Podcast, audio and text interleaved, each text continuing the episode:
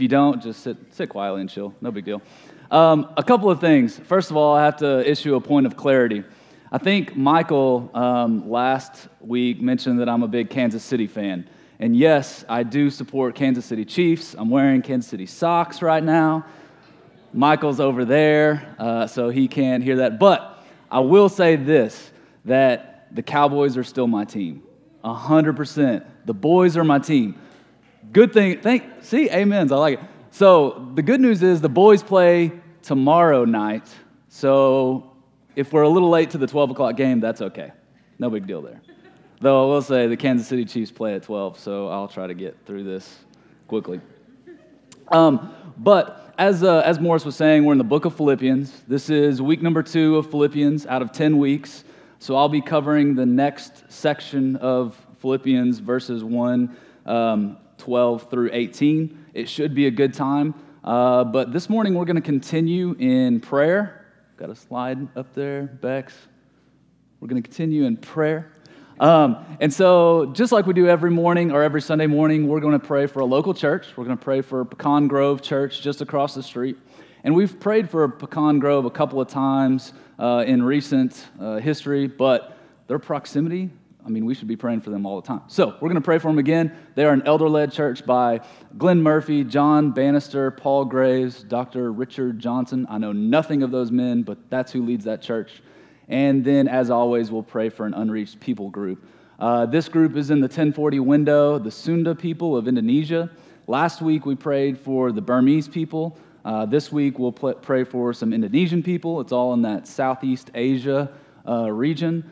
Uh, 38 million or 39 million, 38 and a half million people, half percent Christian, half percent, less than 0.1% evangelical Christian, and their primary religion is Islam. So let's go ahead and pray together.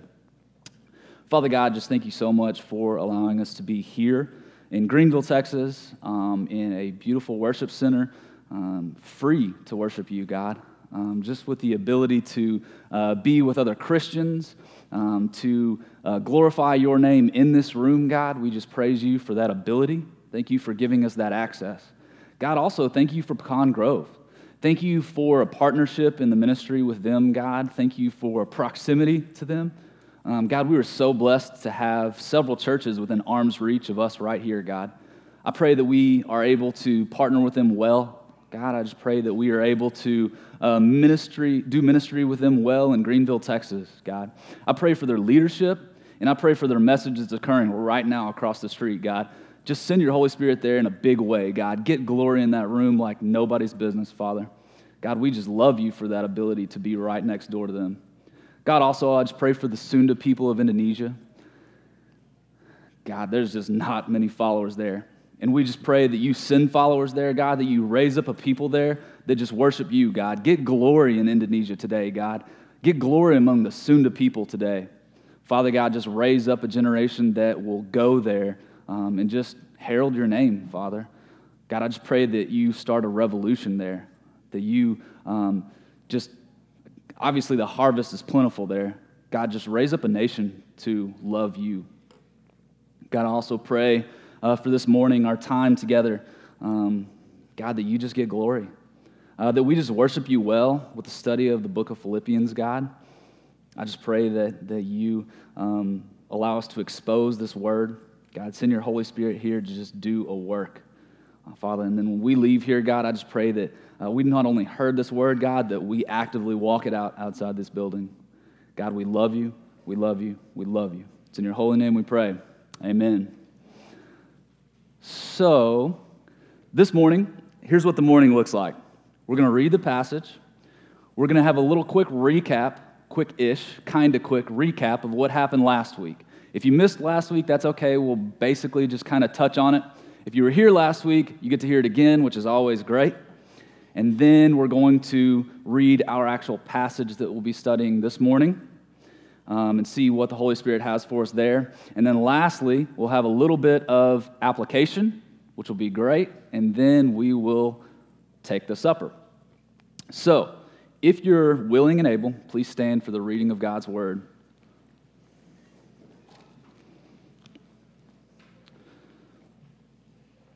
Philippians 1, 12 through 18 says this I want you to know, brothers, that what has happened to me has really served to advance the gospel, so that it has become known throughout the whole imperial guard, and to all the rest that my imprisonment is for Christ. And most of the brothers, having become confident in the Lord by my imprisonment, are so much more bold to speak the word without fear. Some indeed preach Christ from envy and rivalry, but others from goodwill. The latter do it out of love, knowing that I am put here for the defense of the gospel. The former proclaim Christ out of selfish ambition, not sincerely, but thinking to, or not sincerely, but thinking to afflict me in my imprisonment.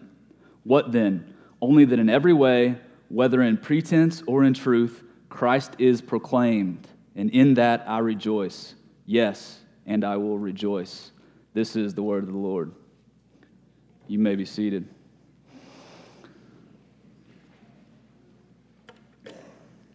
So, last week we learned a little bit about the city of Philippi. Now, the city of Philippi is in Europe. Uh, actually, it's in Macedonia to be exact. Um, it's a pretty well to do city. It's sitting next to some gold mines and some silver mines. It's an agricultural hub. It's right on the way, it's on the Egnatian way, which is like a major thoroughfare for, for mercantiling or, or you know, peddling goods. So it's a pretty wealthy city for most. The Christians there are not very wealthy, but for most, it's very, very wealthy. Um, it actually has a large Roman uh, soldier veteran population, which is kind of random.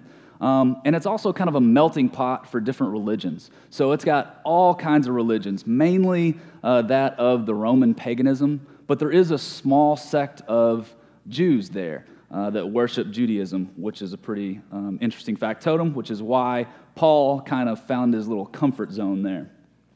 So, how did the church begin in Philippi?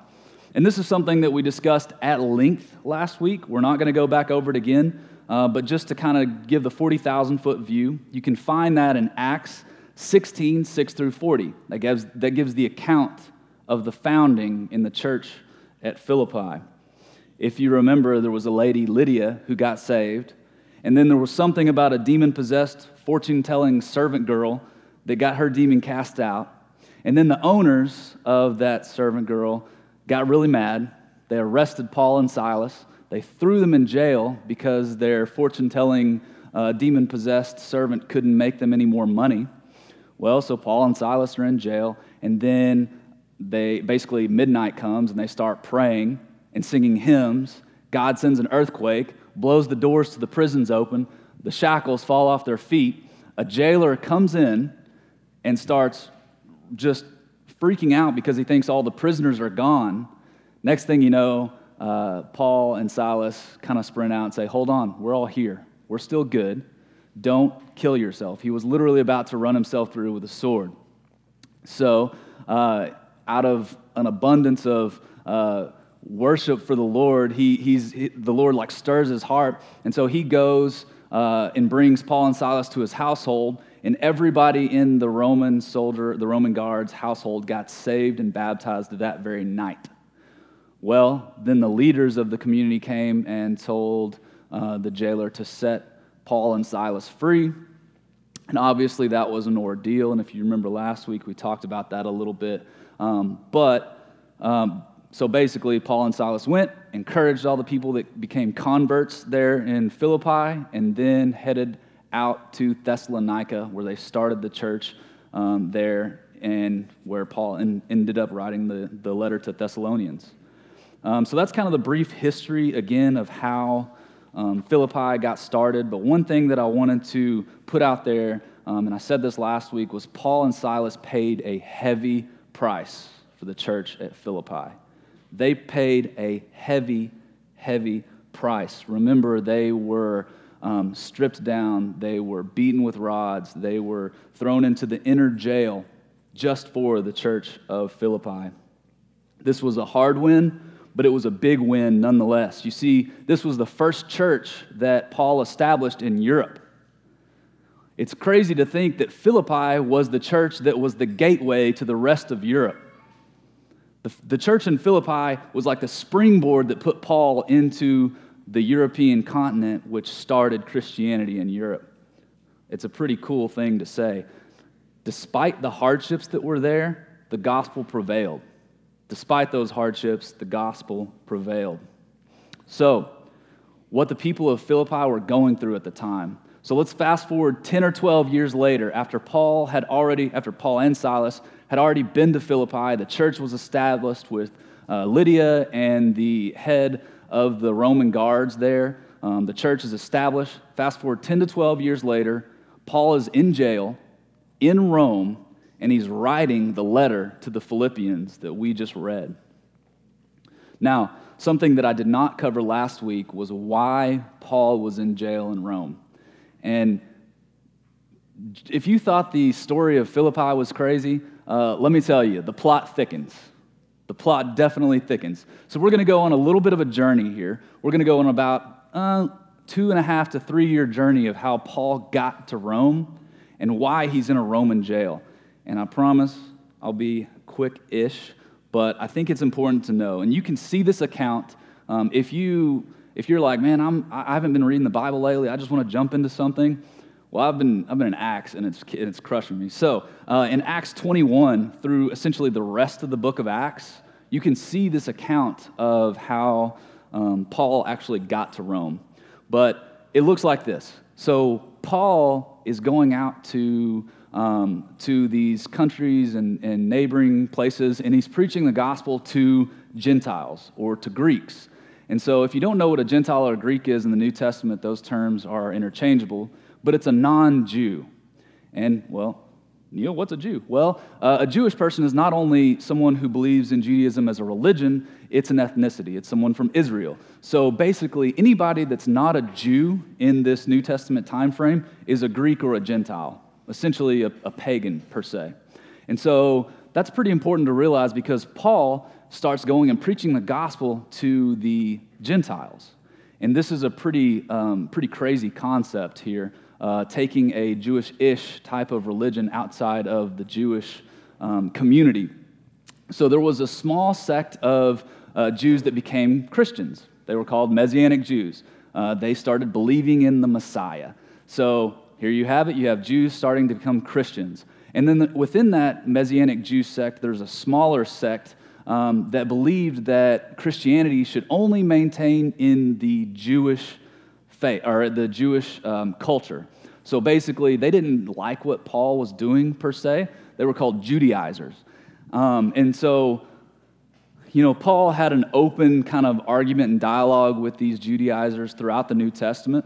But one thing that was, uh, it was kind of funny is these Judaizers, they, they didn't like the gospel going out to uh, the Greeks and Gentiles. And, and thank God in here that, that that's not the case, that that's wrong, because we're all pretty much Greeks and Gentiles, unless somebody's a Messianic Jew in here that I don't know about. But um, anyway, nonetheless, so these Judaizers said, okay, if by some miracle somebody outside of the Jewish community hears the gospel and accepts it, they should get circumcised, they should eat like a Jewish person. They should adhere to Jewish rules and the culture of Judaism. They should basically keep all the Jewish law. They should look like a Jew, talk like a Jew, walk like a Jew. And Paul basically said, that's not how this works. That's not how this works because it's not about works. It's not about what you do. You see, they were basically belittling what Christ did on the cross. They were saying that you've got to do X, Y, and Z, and that'll make you a good Christian. And that is obviously false. So, Jew, or, uh, uh, Paul had this open dialogue um, and even argument with these uh, Judaizers. So, we have a typical Paul moment where Paul gets arrested again. So, why did he get arrested? Because he took two Greeks or two Gentiles into the Jerusalem temple. So, what basically happened was the leadership of the Jewish temple got really, really upset, and they ran to the uh, to the people or to the uh, like the officials at the time and said, "Paul is defiling the temple. He brought non-Jews into the temple. We have to arrest him." So they arrested Paul again, and then um, he got put in front of a, a ton of different councils and tribunals. Um, he got tried, and those councils and tribunals heard his case. So when they heard his case, they were basically mixed. There, some of them were like, well, he's not doing anything wrong. Others was like, yeah, he's, he's defiling the temple, he's doing terrible things. Well, lo and behold, there was about 40 different Jews who decided, okay, we got to kill this guy. Like, let's take this matter into our own hands. Let's just kill him and get it out of the way. So again, Paul is always in danger. Like he is the world's, like he's got the world's worst luck. I would stand about 50 feet away from Paul at all times. But so the governor at the time of this little, this little slice of heaven here, Felix, um, actually he was the governor of Caesarea, but it's kind of same, doesn't matter for the story, whatever. So he kind of heard of this plot, and he decided to send 200 Roman soldiers to collect Paul and take him to Caesarea, where he would be kind of out of harm's way, and put him in prison there. Basically, Paul was starting a revolution. He was starting a revolt there in Jerusalem, so he wanted to kind of get him out of harm's way into Caesarea, which basically Paul spent about two years in prison in Caesarea, specifically just to get him off the street, just so the governor Felix would basically say, let's let this die down. Let's let this revolt, let's let these people kind of just calm down and chill out a little bit. Let's get this guy off the street. So, during his two years there in Caesarea where he was incarcerated, Paul exercised his right as a Roman citizen to appeal directly to Caesar. Now, back in this day, if you were a Roman citizen, at any point you had the right to appeal directly to Caesar if basically your crime was bad enough.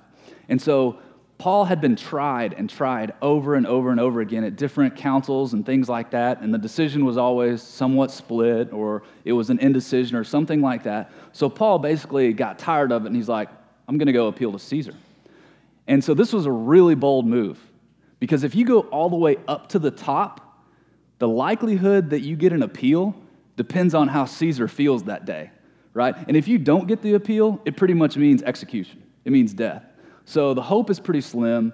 I have a feeling that Paul made this decision either, obviously, by the Holy Spirit, or it was a dark night of the soul where he's like, I'm either going to rot in prison or I'm going to get away clean. So uh, let's go appeal to Caesar. So then, in that two year span, and after Paul had already appealed to Caesar, um, he actually got put in front of this king, kind of this like localized king, King Agrippa. And King Agrippa actually heard Paul's case, and he said, this guy didn't do anything wrong. He should be released immediately. But the problem was, Paul had already said, I want to go to Caesar. And so the, uh, the tables had started turning, the ball's rolling down the hill. You can't undo that. He's committed, so he's got to go to Caesar. So this kind of starts this huge process. And remember, this is a two year span here. This kind of starts this other, basically six month ish process of Paul getting to Rome. So, keeping in mind Paul is still in custody right now. These Roman soldiers who are going to um, take Paul to Rome decide to set sail immediately. So it's kind of the winter months in Caesarea. They're going to set sail, and the winter months are historically where storms come about and stuff like that. Well, you guessed it, a huge storm hit. And so Paul, before that happened, was basically like, hey guys, we cannot set sail in this season. It would be dangerous. We're going to lose cargo and we're going to lose possibly our lives. Well, obviously, the Roman soldiers weren't having it, whether it be pride or whatever, or they just really wanted to get to Rome quick. They set sail. So, after a little bit, a storm hit, and it said it was so bad that they couldn't see the stars or the sun, or there was no daylight for days and days and days. So, um, out of a drastic, like, last ditch effort to save the ship, they chunked all the cargo over the overboard. So they have no food, they have nothing like that, and they're just kind of adrift. And when all hope is basically lost, Paul stands up and he says, I told you so. You daggum people, I told you so. I told you we could possibly die here. But fear not, take heart, because a messenger from the Lord came to me and he said, We're going to be all right. No one is going to lose our lives. Now, the messenger of the Lord did say we were going to crash on some island, but we are going to survive. So, lo and behold, about 15 days later, they start seeing that the, the water depth is getting lower and lower and lower. Well, they end up hitting a reef. Here we are, Paul shipwrecked. Who would have thunk it, right? So there was about 276 people on board the ship at that time. That included some prisoners and, some, and obviously some Roman guards and maybe just some passengers. But 276 people, not one single person lost their life. They had to swim ashore because they're at a reef. Some of them couldn't swim, so they just grabbed onto ship planks and they just kind of drifted to the, to the uh, beach. And so they're swimming, swimming, swimming. Paul got to the beach, and Paul, like the gentleman he is, keeping in mind it's kind of like the winterish time frame, so it's a little bit chilly. Paul, like the gentleman he is, decides, well, I'm going to build a fire. That just makes sense. So he goes and he's gathering up, you know, sticks and kindling and stuff like that, and he starts a fire. Well, this fire is looking good, and then he goes and he starts gathering some more sticks. And as he's gathering those more sticks, he got bit on the hand by a viper. Paul, I'm telling you, don't take Paul to Vegas at all. So Paul got bit by a viper on the hand. Well, this island that they crashed at was an island called Malta. You might have heard it. If you're really big into geography, you would know where Malta is. But there was some indigenous people in Malta, um, and they were, I can, I just, this, I'm making this scene up, but I'm pretty sure this is how it went. They're just like peeking behind bushes, watching everything that's happening, and they saw Paul get bit by a viper. They, they saw Paul get bit by a snake right in the hand, and the Bible says Paul shook the snake off in the fire. So I, Paul's a grown man. He's probably like, ah, you know. Uh, the, the viper falls into the fire, and the Maltese indigenous people, set, it says, they sat and waited for Paul to swell up and die. Well, the Lord protected Paul um, as the Lord does. Um, and so Paul actually ended up chilling on the island of Malta for three months, going around and curing all, or not all, but a lot of the incurable diseases of the Maltese people. He was curing people left and right, so much so that the Maltese people started honoring him, and they gave him a bunch of supplies so that once that three months was over and the winter months were, you know, kind of had subsided, that they could finish their journey and set sail to Rome. So, after all that, Paul finally makes it to Rome, which I don't know if that's a good thing or a bad thing because he's still a prisoner. This whole time, he's still a prisoner and he's in custody. So, Paul makes it to Rome, and he spent several days in jail. And this is likely, likely where he actually penned the letter to the Philippians. So, what we're reading in our Bibles is exactly what Paul was writing um, back sitting in a jail cell, waiting for his uh, trial with Caesar's household. So, essentially, what I'm trying to get at is he's on the chopping block. Imagine what you would write if you thought you were about to die? What would be your swan song? Well, Paul was sitting in a Roman jail cell writing to a people that were financially broke, getting persecuted, extremely scared and discouraged, and oh, yeah, extremely young in their faith. They were broke because Christians in that day most likely lost everything to follow Christ. They were persecuted because they were seen as a nuisance and could start riots among people. Remember in Acts, whenever Paul and Silas were called uh, men who had turned the world upside down, that wasn't because they were all like fluffy bunnies. They turned the world upside down with their ideas. The Philippians were discouraged because they were afraid of what the imprisonment or execution of Paul meant. They thought the gospel was done for. They thought everything that they believed would be done for with Paul's execution the church was only about 10 or 12 years old, and that meant the leaders of the church had only been following Christ for about a decade. That's a fairly young Christian. But it was a church that was a cheerful giver, it was a church that was praying fervently, and who lovingly and immensely cherished the gospel with everything they had. And Paul, because he cared for them so much, on his probable deathbed, he is writing to them and saying, Thank you, Philippians, for your generosity. I'm okay despite my bleak circumstances. Endure, people of God, endure, and live with humility. Remember, this is a culture that does not look fondly on humility. This is a culture that is all about honor and glory of self. They're all about the hero culture, not about humility.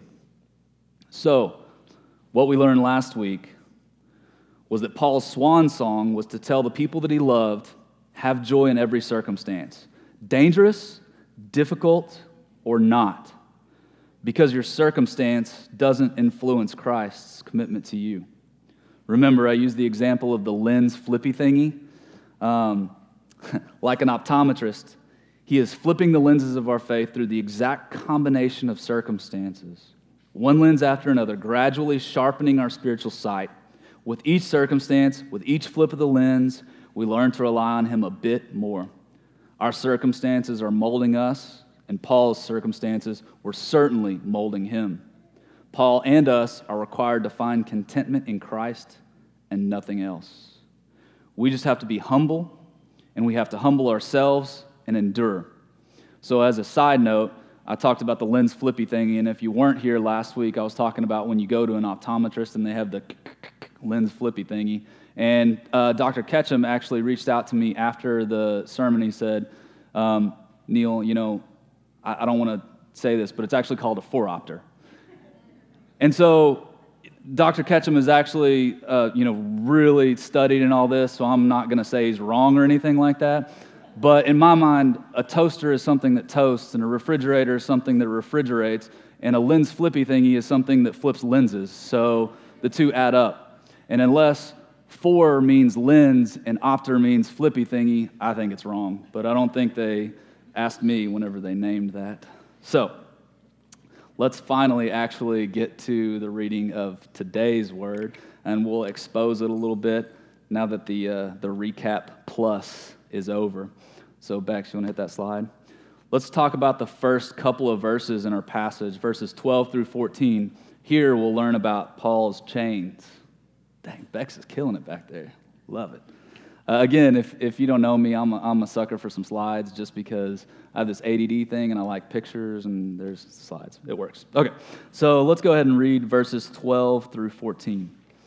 I want you to know, brothers, that what has happened to me has really served to advance the gospel, so that it has become known throughout the whole imperial guard and to all the rest that is my imprison or that my imprisonment is for Christ. And most of the brothers, having become confident in the Lord by the imprisonment, are much more bold to speak the word without fear. Now, some of you might have been wondering why I told this huge story about Paul and how he got to the Roman uh, jail. What I don't want us to forget is in verse 12, the quotes, that what has happened to me is a huge deal. What has happened to Paul is no small matter. He has been shipwrecked, he has been beaten, he has been imprisoned, he has done all kinds of things. He didn't just stub his toe. Okay? That what has happened is a big deal. I don't want to lose sight of that. Why was he beaten? Why was he shipwrecked? Why did he have to go through about 50 different councils and trials? Why was he bitten by a snake? And just as a side note, I hate snakes. So, out of everything, I'd rather be in prison than bitten by a snake. But that's just my own personal thing. The list goes on. Why was Paul, why was everything that happened to Paul a big deal?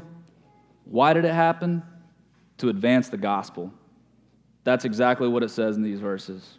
All that happened to advance the gospel.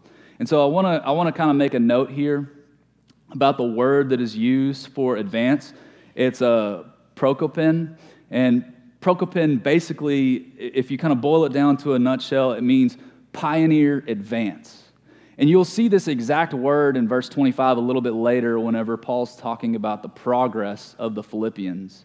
It means pioneer advance, and it's a Roman military term that, that describes the engineers that would go before a troop or before the army. Basically, you got the big Roman army, and then there would be a scout of engineers that would go before that troop to get everything ready, to rebuild the bridges, to lay the foundation, to set up camps, to do all this stuff to get ready for the big army to come through so they wouldn't be halted at all. They would just be able to go right through.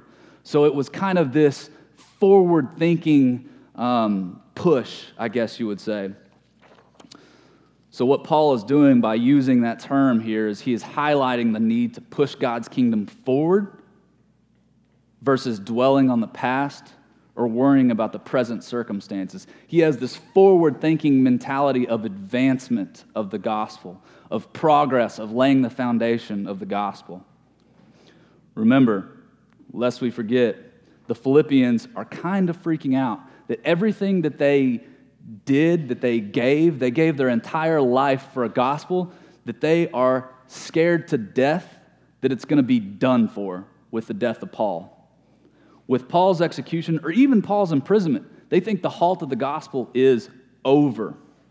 But Paul says, nay, this is the advancement of the gospel. This has advanced the gospel. This has progressed the kingdom of God. So Paul's circumstances had opened up new areas of ministry. God ordained him to tell his story in Rome to all manner of leaders. Slide. Paul's circumstance led him to pioneer the gospel to new people in new ways. Look at that. Sometimes, I like it when things work out. The very birth of the church in Philippi shows us that. So, Paul's circumstance led him to pioneer the gospel to new people in new ways. And what I mean by the church in Philippi as an example is that is because if you remember last week, Paul set, actually set out to go to Asia. He set out to go to Asia on a mission journey, and the Holy Spirit shut doors there, opened doors here, and somehow Paul ends up in Philippi. So the Holy Spirit had an idea of where, or well, the Holy Spirit was guiding Paul to where he should go.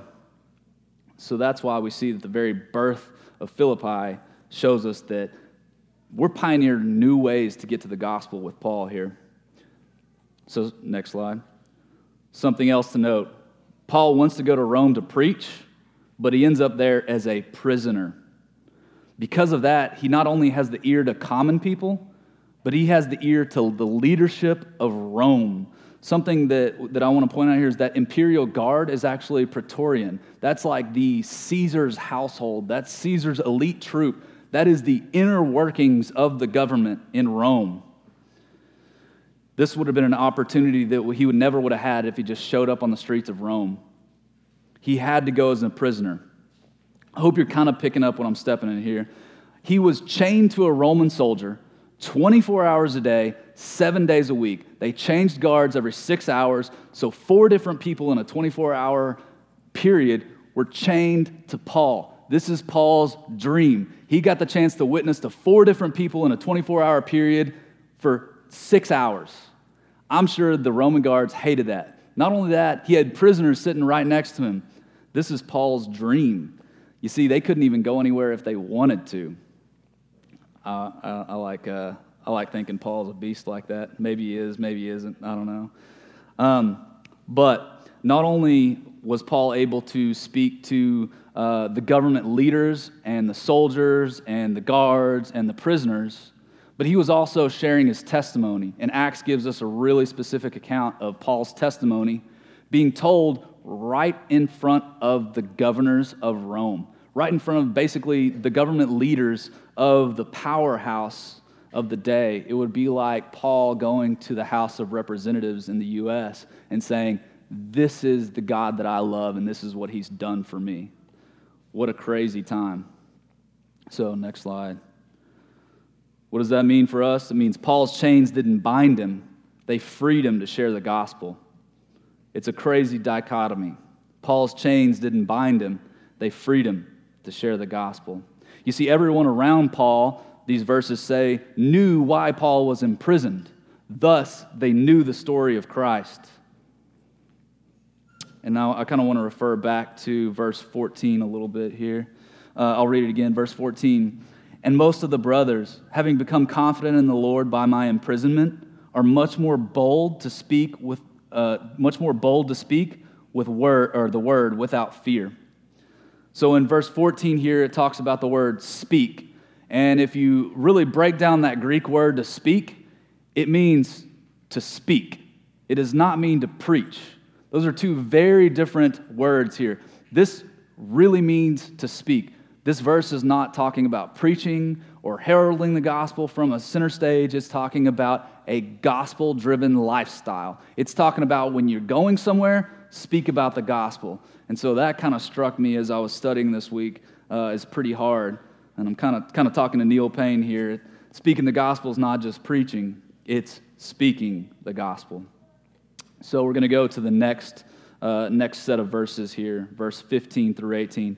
And here's what we'll learn about Paul's critics. Killing it, Bex. Killing it. Uh, verse 15 Some indeed preach Christ from envy and rivalry, but others from goodwill.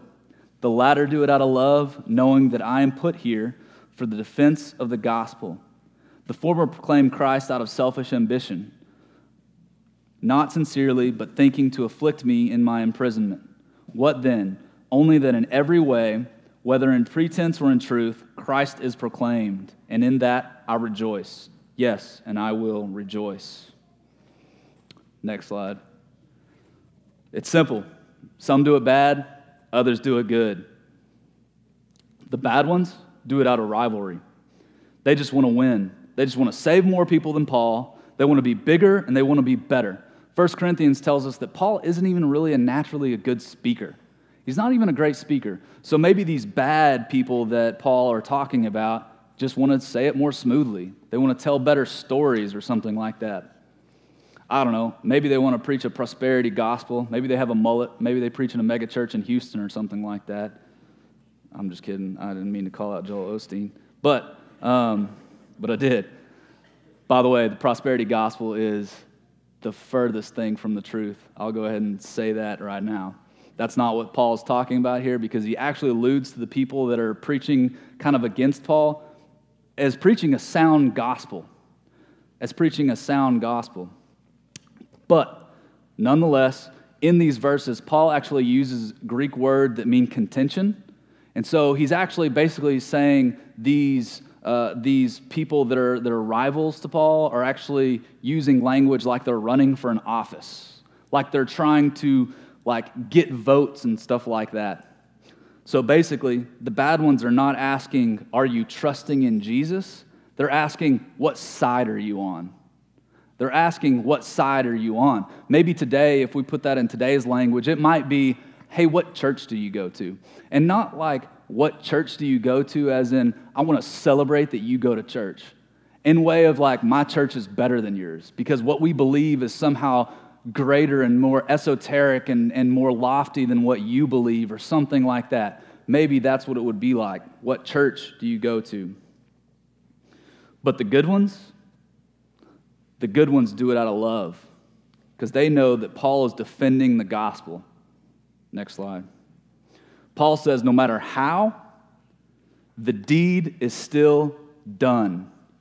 Paul doesn't care how many people get baptized by other people. Paul doesn't care about anything like that. Paul doesn't care about if the church sound system sounds better at this church as that church. Paul doesn't care if the nursery has way better toys or like a rock wall or a slide or anything like that. Paul doesn't care if you attend the First Baptist Church of Philippi or if you go to the First United Presbyterian Church of Antioch. Paul doesn't care at all. He just cares about the gospel going forward. That's a pretty big sign of humility for Paul. Next slide. Paul rejoices because the gospel is being preached. The kingdom is advancing. Paul is not concerned with his own interests, he is only concerned with Christ, and that's it. Not only does Paul see the glass as half, half full because he's in prison and because he's stuck with people all the time, and because he's giving people the courage to share the gospel, but he sees the glass as half full because knuckleheads are trying to outpreach him. People are trying to outpreach Paul, but you know what? They are preaching, and they are preaching the gospel. So Paul's like, go for it. I don't care. I feel like Paul is all sunshine and rainbows, even though he's been shipwrecked and, and bitten by snakes and all manner of other junk. Um, and that just must be annoying to be around. Lest we forget, uh, in the next few verses that Morris will talk about next week, he says, To live is Christ and to die is gain. He says, No matter what happens, the result is going to be great the result is going to be favorable. So, let's get to the application. God sometimes uses strange tools to help us pioneer the gospel. In Paul's case, those tools were his chains, like it tells us in verse 12 through 14, and his critics, like it says in verse 15 through 18. Those tools allowed him to take the gospel even to the elite praetorian, even to Caesar's household, even to the imperial guard. So, two questions. You can hit that slide, Bex. Question number one What do you see as chains that you need to reframe and use for the glory of Christ? What circumstances do you think are a hindrance that Christ is actually using? Moms and dads, do you feel chained at home because you got to take care of the kids? Adults, do you feel chained at work just because you got to pay the bills? Students, do you feel chained at school just because you got to go? What are those chains in your life that, you, that you're perceiving as chains but actually aren't? Let's take a second to reframe those things. Let's see an opportunity to advance the gospel in those things. Let's rejoice in those things. That's what Paul is telling the Philippians to do. Hit that slide. Number two, what critics are you choosing to let win? Is it your boss at work? Is it your friends? What critics are you choosing to let win?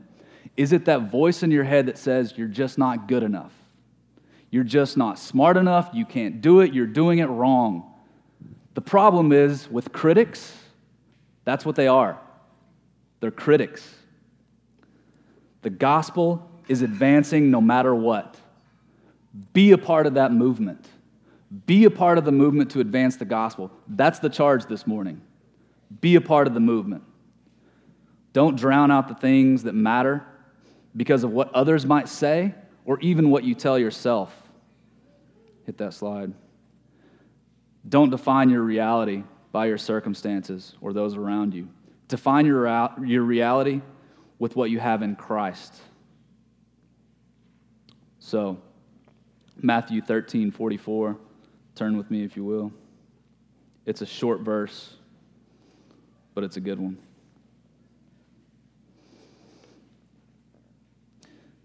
The kingdom of heaven is like a treasure hidden in a field, which a man found and covered up. Then in his joy, he goes and sells all that he has and he buys the field. The kingdom of heaven is like a treasure. Becoming a Christian is not believing, it's finding a treasure. That's what it means to become a Christian. You find a treasure a treasure so great that is better than any other treasure that you could imagine. You will give everything you have for it. It is worth more than just stuff, it is worth more than your circumstances, and it is certainly worth more than your critics. So, have you found the treasure? Have you found Him? And I'm not talking about have you prayed a prayer, signed a card, attended a church, believed in some random doctrine or anything like that. I'm asking, have you found Him? Are you ready to give everything you have for Him? Not saying that you have to, but you have to be willing to. Is He everything, or are you making much out of what you're in right now? Timothy tells us to fight the good fight of faith, which is to say, continually remember and work hard not to forget how good our treasure is. We forget so easily. The fight for faith is actually the fight for joy. And I'm talking about Neil Payne right here. I'm being real here. Instagram can easily become way more important than the Holy Word of God to me. When I wake up in the morning, the struggle is real for me to click the Holy Bible app instead of Instagram. And that seems ludicrous. That seems outrageous. It's war in the Payne household every single morning with sin. It is absolutely war. But Paul saw the spread of the gospel as the primary mission. And what we find is that Christ was most glorified in Paul when he was most satisfied in the Lord. His circumstances and his critics did not change that. The same is true for us. God is most glorified in us when we are most satisfied in him. And Piper calls this term Christian hedonism. We just have to humble ourselves and endure. We don't let our circumstances or our critics define us. We let our treasure define us. Let's pray. God, you are such a good, good Father. God, we know there is no prosperity gospel here. We know it doesn't exist. Help us to understand that an abundance of joy is not tied to how good our life is. Life is not going to get better. We know it's likely going to get worse. We know that an abundance of joy can't be based on the absence of affliction and can't be based on the presence of money. It is based in your Son, Jesus. Help us to love our neighbor more and help us to love the lost even most. God, if you choose to take everything from us, help us to still call it gain.